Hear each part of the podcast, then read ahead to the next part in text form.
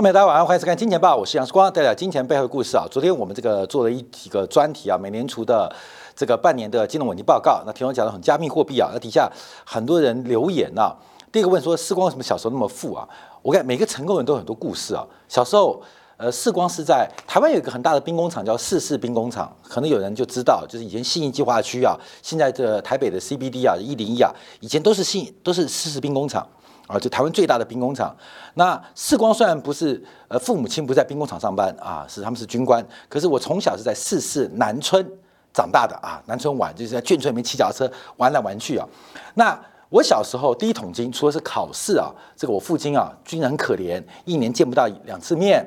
那一次回来就十天放假，都要外岛嘛，因为优秀的军官都要外岛，升迁机会比较大，所以回到本台湾本岛的时候机会少嘛，所以我父亲给我的零用钱很多，只要考试考得好，加上星啊，一个星就十块钱，加上星星就二十块钱，所以我父亲啊对我的零用钱给的也蛮多的。那另外啊，可能大家不知道，我有很大的兴趣，我从小在家就是看地图啊，我一看地图可以看四五个小时。另外一个出去骑脚踏车，骑脚踏车很无聊，你知道吗？我专门喜欢去捡螺丝钉。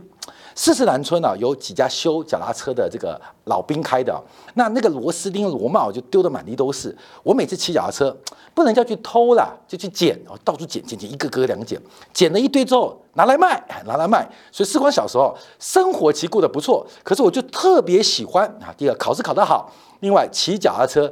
捡那些螺丝钉、螺帽啊，趁金来卖啊，基本上，所以呃，我累积低统计的速度啊，蛮快的。我不是巴菲特嘛，假如我是巴菲特，我的故事应该跟巴菲特一样传奇嘛。巴菲特是卖糖果，我是捡那个脚踏车，脚踏车。光明知道那个那个年代。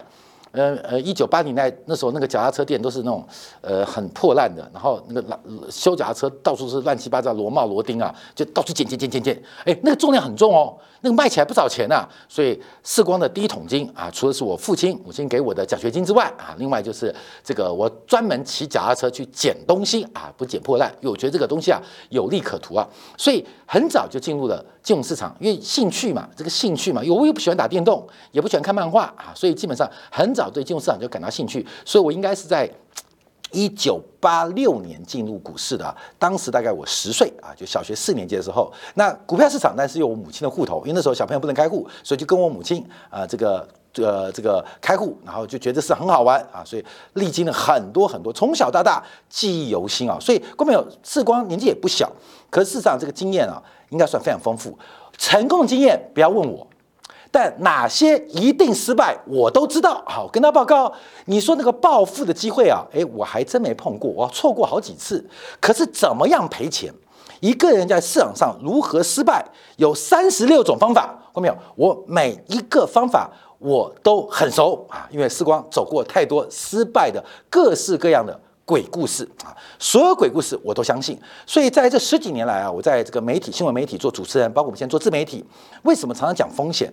因为啊，发财是个命，赔钱是自己惹的祸啊。所以所有赔钱的事情，所有的鬼故事我都相信。说什么 ISI 乖利率，跟大家报告 isi 乖利率是我小学六年级在学，你知道吗？当时啊，哎，这个有个营业员拿来看，说，哎，小朋友把这个看一看，我如获至宝，我以为是。这个葵花宝典不用自宫都可以练成神功，屁！我跟你讲，所以所有的失败方法我都知道，但暴富要成功，不要问我，我都不知道，不然我不会那么现在每天为大家，呃呃，已经十几年来了，每天不眠不休的跟大家来这个解释股宏观经济啊，暴富的机会我没有，有机会希望告诉我，但怎么赔钱，哪些是狗屁道招的鬼故事，我都知道，所以大家讲加密货币啊。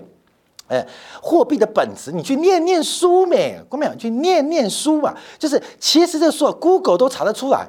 要成为一个货币，而不是个资产，要成为一个交易的媒介或价值的中枢，它是有一些很简单的条件，很简单的方法。过没有？可以做定义的，很容易啊。这是用生活的常识就知道什么东西可以做货币，什么东西它只是个资产。资产就有投机，资产只管价格，叙述。叙事能力比真实价值更重要。我只能分享到这边啊。那只是泡沫多大，谁知道？等一下会分享啊。那我们今天讲的是美股的泡沫啊。我们从几个方向做观察。但我们今天题目啊，先从一个大家应该都看过啊，这个华人圈应该是最有名，而且在这个过去在喜剧当中啊不断的进步啊，是让大家非常佩服的啊。就是周星驰曾经拍拍过一个叫做《九品芝麻官》。九品芝麻官有一个很经典的桥段，就是这个宋诗方唐镜。啊，跟那个包龙星啊，就周星驰扮演的这个呃买来的一个九品芝麻官啊，你们吵架啊，那方唐镜就嘴巴很厉害，那嘴巴也很贱呐，呃，我站出来了，又站回去了，我站出来了，我站站回去了，你打我啊，啊，各位朋友那个故电影大家都看过嘛，所以包龙星周星驰就把狠揍一顿，他说啊，没有听过那么笨的要求。这种要求第一次听到，官们把九品芝麻官这个回应一下，就看到，我们就看到这个故事是一个喜剧，是一个幽默啊，也是一个很重要大家桥段。我又出来了，我又回去了，我又出来，我要回去。官们有这种幽默在现实当中有没有发生？现实当中刚刚发生，我们就要提到这个故事啊。官们有叫欠揍，这个马斯克啊要卖股票，还先问散户们你们同不同意？结果在推特发发表这个呃我要不要卖股票？得到了将近过半啊民调民意的支持，开始卖股票。各位，这个有特斯拉股票的股东，你们不就是欠揍吗？散户不就是方唐镜吗？竟然被这个九品芝麻官的马斯克给玩弄于股掌当中。好，所以投完票之后，马斯克的特斯拉股价短短两天总市值蒸发了两千亿美金，整整蒸发两千亿美金。那这些推特投票的人就开傻了。我们这个决策到底对不对？假如我们投 no 的话，马斯克兄弟是不是就不卖股票了？我们投 yes，马斯克把股票卖了，就有自己财富身家缩水。外面你觉得像不像？就是一个包容心，他也没什么了不起，可是就玩弄于方唐镜于股掌之中啊，于股掌之中。所以这两天啊，这个网友的这个支持啊，相信其中有不少是特斯拉的这个呃股东啊，跟马斯克的追随者，应该都受到很大的财富损失。那这个损失的来短期因为大家都暴赚，都暴赚啊，都暴赚，只是可能吐回不少，那种感受是很差的。那不就是现代的方唐镜大战包容心的故事，在美股？美国现实上演吗？你就是欠揍。我看散户就是欠揍。嗯，我出来啦，我回去啦。我出来，我回去。你以为你很聪明，被特斯拉整个给这个割韭菜？那我们要看一下，因为啊，这个马斯克的故事啊，跟爱迪生的故事其实一样，这都是叙事能力很强。其实爱迪生是我们小时候念的童话故事啊，它是童话故事哦，它不是真实事件哦。灯泡也不是爱迪生发明的啊。其实爱迪生什么都没发明，爱迪生什么都没发明，他像谁啊？他像是现代的李远哲，哎，这都扯到李远哲去啊？看到没有？他们有非常强大的集资能力，不是资这个资不是只有资金哦，是有集中资源的能力，叫集资能力，不是只有资金哦，还有包括资源集资能力。那爱迪生本身就是美国股市当中第一个 VC，具有极大的叙事能力，而且到处收购创意之后。包装成产品，经经过上市，那不仅上市，还在金融市场进行 IPO。这爱迪生最厉害，因为爱迪生啊，一辈子发明了一万多个商品。爱迪生一辈子啊，他的故事是一万多商品。按照他的年纪，他每天可能都要发明两三个商品，有可能吗？当然不可能嘛，这是一个叙事的故事。所以马斯克一样，哦，当年他创立什么 PayPal，看没有买来的啦，就是马斯克有能力把这个东西进行叙事。叙述的叙啊，故事的事，叙事，因为市场喜欢听故事嘛。马斯克最大本事就是叙事，像最近 SpaceX 啊，关面我们以前在五年前做过专题啊，为什么会有 SpaceX？因为 NASA 得不到国会的预算，美国对于太空的竞赛，在过去十年投资是非常少，使得大量 NASA 的人。出现的这个呃呃就业啊，就是大陆国企改革一样啊，就是下海啊就业。那马斯克就把这群人给召集起来。另外一个是美国国会对于太空计划，希望能够用标购外包的方式，而不用委托 NASA。所以 SpaceX 啊，基本上多伟大，基本上就是叙事能力很强，把市场故事。跟人才、跟产品包装起来，成为一个伟大的一个发展了。所以以前有爱迪生，现在有马斯克啊，基本上这个叙事能力啊，就跟李远哲一样嘛。李远哲拿诺贝尔化学奖，这个李敖就提到嘛，这个诺诺贝尔化学奖重点是那个实验室。李远哲有本事，就是看到有可能成功的实验的创意跟一些巨大的方向，他能够集资，不仅是资金，还有资源得到。这个呃呃得到资源，然后邀请这些科学家一起跟他合作。那当然，这个实验是他冠名的嘛，所以诺贝尔化学奖就颁给他嘛。那这故事有没有验证？当然可以验证嘛，因为李远哲后来搞台湾地区的教教育改革嘛，教育改革是教育结构改革。台湾的教改成不成功？失败的一塌糊涂，这是什么原因？整个结构乱七八糟。一个化学奖，诺贝尔化学奖的得主竟然不懂结构。哎，李敖讲的话我就相信哦，就是这种化学奖得主，他可以做很多事情，因为他懂结构、懂分子。可是从教育改革、教育结构改革看李远哲的做法，知道他根本就不懂结构，更不要懂分子。所以李敖讲法，哎，我就觉得有对哦。李远哲其实。重要的是叙事能力啊，叙事能力跟集智能力，跟一百年前的爱迪生，跟当代的马斯克其实一模一样啊，一模一样。所以，我们看到这个特斯拉股价最近大幅拉回，可是拉回还有其他一个变化。美国股市有个大空头，就是在两千零八年对于次海啸提前两三年开始发现啊，这个麦克伯里啊，他有一张这个图，这张图啊就是形容十七世纪的郁金香泡沫，这个就跟现在啊，包括这个民营股啊，跟加密货币一模一样。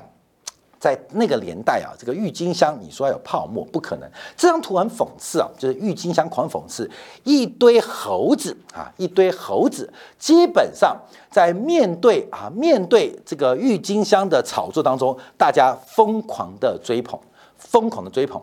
那郁金香在当代，你跟他讲说它就是个植物，它就是个球茎，它就是跟大便一样没有价值，而且花期也不长啊，基本上。可是你当时你跟他们讲是讲不通的，人类的历史。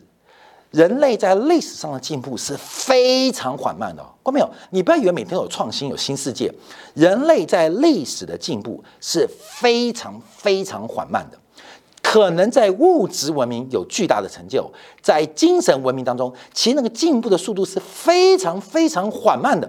那物质文明的巨大进步跟精神文明的缓慢缓慢推演，基本上就会让人性的贪婪成倍数。成几何等等级的放大，所以郁金香泡沫基本上也是一个航海时代，是一个工业革命之前一个物质文明极端的膨胀，可是精神文明。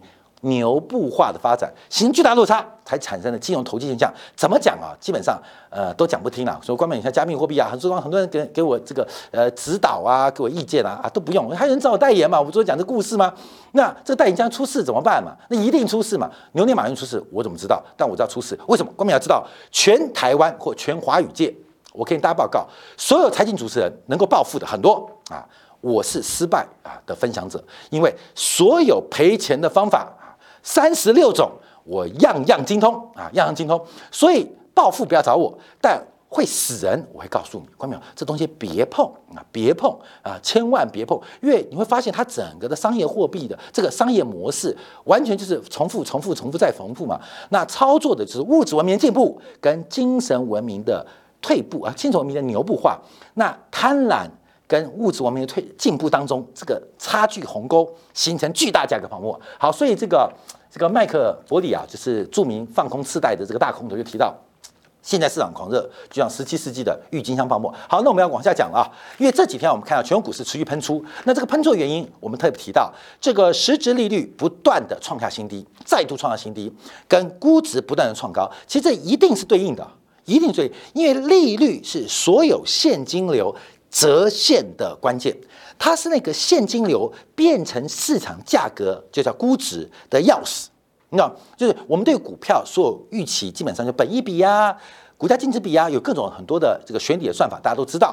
那最重要是，那未来的发展，未来发展有巨大很多的风险，有宏观风险，有个别风险，呃，有系统风险，有个体风险。那最重要是现金流要假设没有风险哦，转换成价格。转换成现值，这个关键的钥匙叫做折现率，叫折现率。一种是名目利率或官方利率，一种叫实质利率。我不断跟他讲，这个钥匙非常重要，它都会启动什么样开关，我们就要看待持率的变化。好，过去啊转折非常大，这一波的大涨，我们现在往前倒推，从九月十二号上上次啊上上次美联储开会就预告了啊第四季啊十一月份要进行 taper，而对于加息。给予明年啊一个点阵图当中一个相当呃积极的表态，好，利率开走高。到了十月十七号，隔了大概一个月不到，英国央行行长贝利啊公开说明要准备要市场准备要英国央行要进行升息喽啊，英国央行跟市场沟通嘛，在十月十七号，英国央行行长这个在演讲当中跟所有市场说。英国央行准备升息，那副行长也讲话，所以大家预估英国央行在年底之前会升息两次。好，这是十月周以前的这个消息面。好，到了十月二十八号，欧洲央行先开会宣布利率不变。啊，欧洲央行态度就非常非常的鸽派啊，而这市场上开始转折哦，关门就在这一根。到了十一月三号，FOMC 美联储开会，他说在不升息。当时鲍威讲哈，讲了啊，这个退退场机制跟加息是两回事，把这个市场上升息预期整个节奏打乱。最压轴的是十一月四号，英国央行说没有说要升息啊，我没说啊。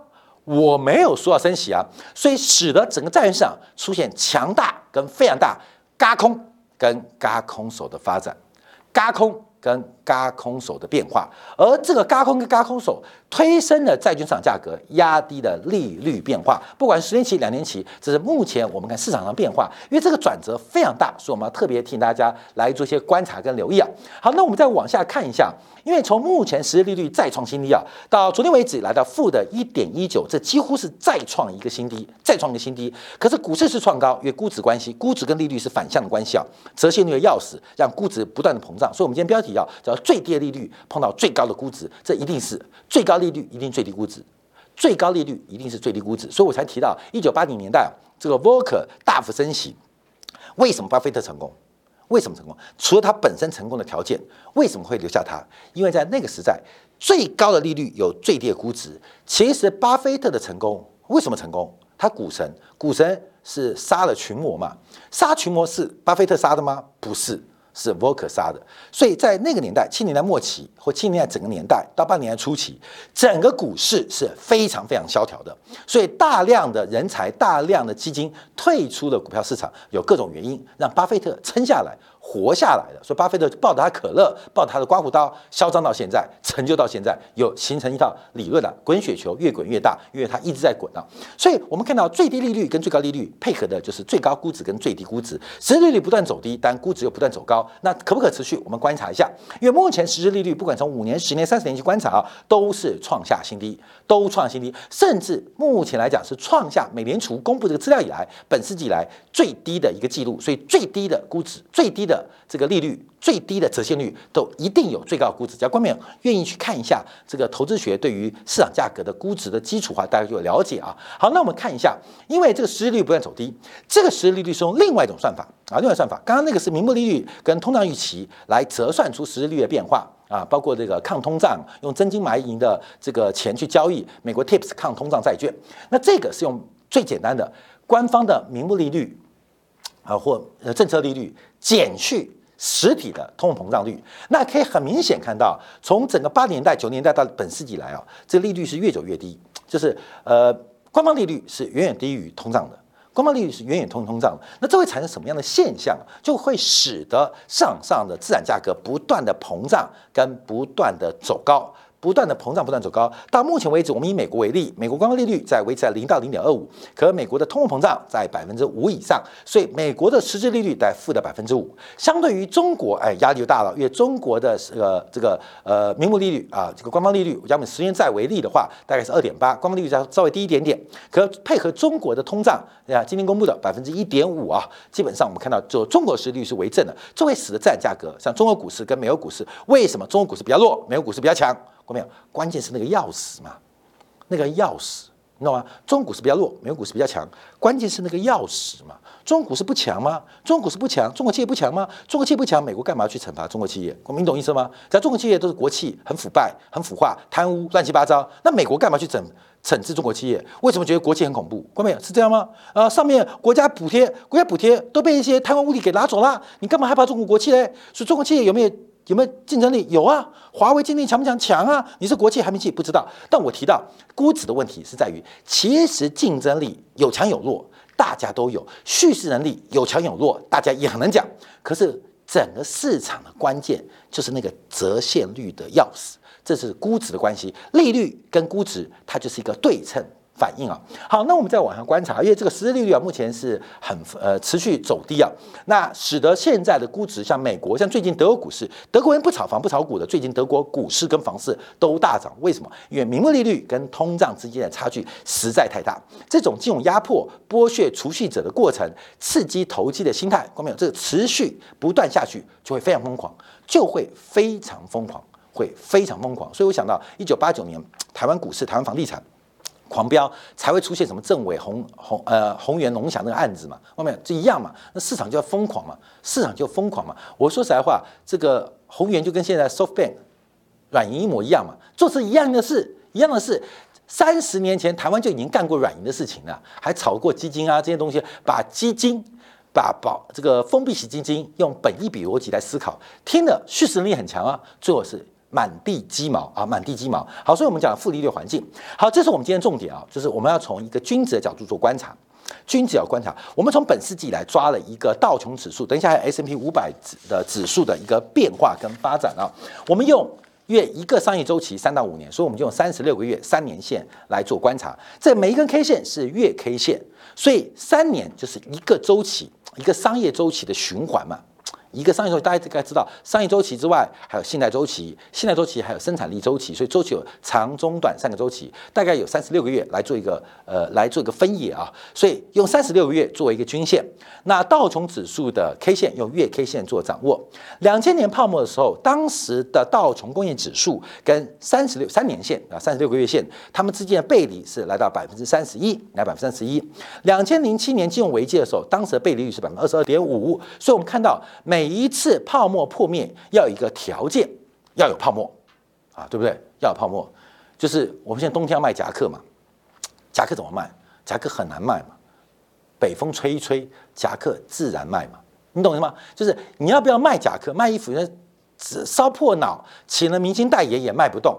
寒流来了，我跟你讲，瞬间秒杀啊，瞬间清光。所以关键不是产品而已，关键不是代言而已，是要环境。所以我们看到为什么每一次泡沫，每一次泡沫要有泡沫，这个泡沫我们就用道琼工业指数跟月呃三月线月线用长期观察跟三年线做掌握，每一次都这个发展了，包括了二零一五年，你看这个回归是有消息面了，那这一次乖离率啊百分之二十七，以道琼工业指数。来做一个乖离观察的话，跟两千零七年、两千年已经差不多一样了。那更重要的是，我们从 S M P 五百，因为 S M P 五百还有科技股在里面。我们看两千年泡沫的时候，当时啊，这个 S M P 五百也是加速上涨啊。千禧年啊，千禧年还记得吗？买光碟片。为什么？因为光碟片可以把东西都保存下来。前几年这个呃零零之后，电脑会宕机，你的照片、影片、A 片都会不见，所以基本上要用这个光碟片买下来。那我知道大家没有什么人在这个呃呃把呃资料夹啊、文字啊或做一些东西，大家都把 A 片烧出来啊，真的是这样啊，大家都这样。我哥就这样干啊，买一堆光碟片，怕零零之后看不到啊，看不到。那时候是红范档案嘛啊，范档案不见了啊，怎么办？范档我的范档案啊，所以大家买光碟片，光碟片那故事鬼扯。故事鬼扯，中间很多故事鬼扯，什么数位相框、YMAX，不是一直发生吗？一直发生是后来的事情啊。但市场上要破碎，就要泡沫。泡沫我们就是有乖离的角度，所以看两千年啊，以 S M P 五百，美国五百大，呃，这个标普五百指数啊，当时的乖离带是百分之三四点八。两千零七年的怪利率也不小，也不小啊！国民这故事啊，当时都有故事啊，只是后来讲故事的人都死光了，你懂吗？不然就是把钱卷跑了，卷跑了。像两千年网络泡沫，国民台湾一家很大的光学系统厂叫普利尔啊，普利尔后来卖给了红海。国民因为我住在新营区啊，在台湾新营区旁有个松德医院。就信义区，就是一零一对面啊，松德医院，那专门看精神病的。呃，我没去过，可是松德医院下面有一个专门洗跑车、洗豪车的一家洗车公司啊，洗车公司。那世光曾经去洗车过，那就问了老板，每天都跑车啊，谁的？普利尔老板的，普利尔老板的。普利尔不是割韭菜哦，他出货不是图 C 哦，他图 B 哈，卖给了红海啊，所以他车花不完，在台湾最知名的大溪红喜球场最贵。在球场中央视角最棒的豪宅就是普利尔老板为什么？因为韭菜割完之后，他钱根本花不完。好，他不会再续了，因为他已经退出江湖，现在忙的数钱，忙的花钱。好，金融危机也是一样，刚各位，金融危机也是一样啊。当时其实重点是泡沫啊，重点是泡沫，所以每一次啊都会出现一个均值回归。那这一次我们看到 S M P 五百的乖离跟三十六个月的月线啊，其实关表其实也不要说，你自己去抓。你要用周线跟十个月比也可以，你要抓更长的也可以，其实都一是一样啊，不是我们刻意抓，就是随便抓就有。就是目前从整个价格跟趋势来做观察，趋势往上啊，啊，趋势往上，可是价格跟趋势它的乖离或它的标准差发展基本上是非常非常远，也就是我们碰到在一个甚至两个标准差以外的事件正在发生。正在发生。所以有人讲二零二二年的回报率很低很差，原因就在这边，因为它发生了不能再发生的事情，像打高尔夫球，有人讲说，哎，我打了一杆进洞，我是买一杆进洞险，按照几率来做观察，按照几率做观察，通常你打了一杆进洞，你就不会再打一杆进洞了，你懂意思吗？你懂意思吗？就像你碰到坐飞机碰到了劫机啊，碰到劫机，通常你就不会碰到第二次。假如那飞机没事，通常你被雷打到活下来，通常你也不会被第二次再打到了。所以说，哦，有时候我们叫这个这个偏差就会出现，而这个偏差现在正在不断不断的升高升高，这就是一个泡沫成型的过程。我们看过去啊，这个巴菲特啊，巴菲特他已经有订金钱豹了。可能是我们的会员啊，因为我们看到我们的会员观众有一个叫巴菲特啊，中文名字巴菲特，可能他为了订我们今天感，所以用中文名字来订阅啊。那可能也是因为今天看多了，所以风险很重视。过去这四个季度，每个季度都在卖股票，都在卖股票。整个美国股市的泡沫正在不断的、不断的膨胀，不叫成型哦，不断不断的膨胀，连包容心都跟方唐镜吵了起来。这个市场的方糖镜嚣张到一定的地步啊！这个世界这个资产价格变化，其实已经来到一个非常危险的局面，已经来到非常危险局面。那这个危险局面会有什么样的发展？不管我们在避险或在投机当中，其实这个方向已经又进一步的发生，上涨的几率越来越小，下跌几率会不会越来越大？从我们刚刚提到的，从乖离或偏差值的角度，从数学的逻辑，它正在正在给我们期望值带来巨大的影响跟改变，分享给大家。好，稍后我们会中针对啊中国的 PPI 跟 CPI，还有美国的 PPI，还有稍后啊这个美国的 CPI 即将公布，中国的 M one、M two 的数据做进一步的分析。沪深三百的指数在今天出现了惊异的转折，另外中国海外。房地产的信用债今天出现剧烈的反弹，这代表什么意思？我们说一下，在今晚部分跟大家做进一步的分析。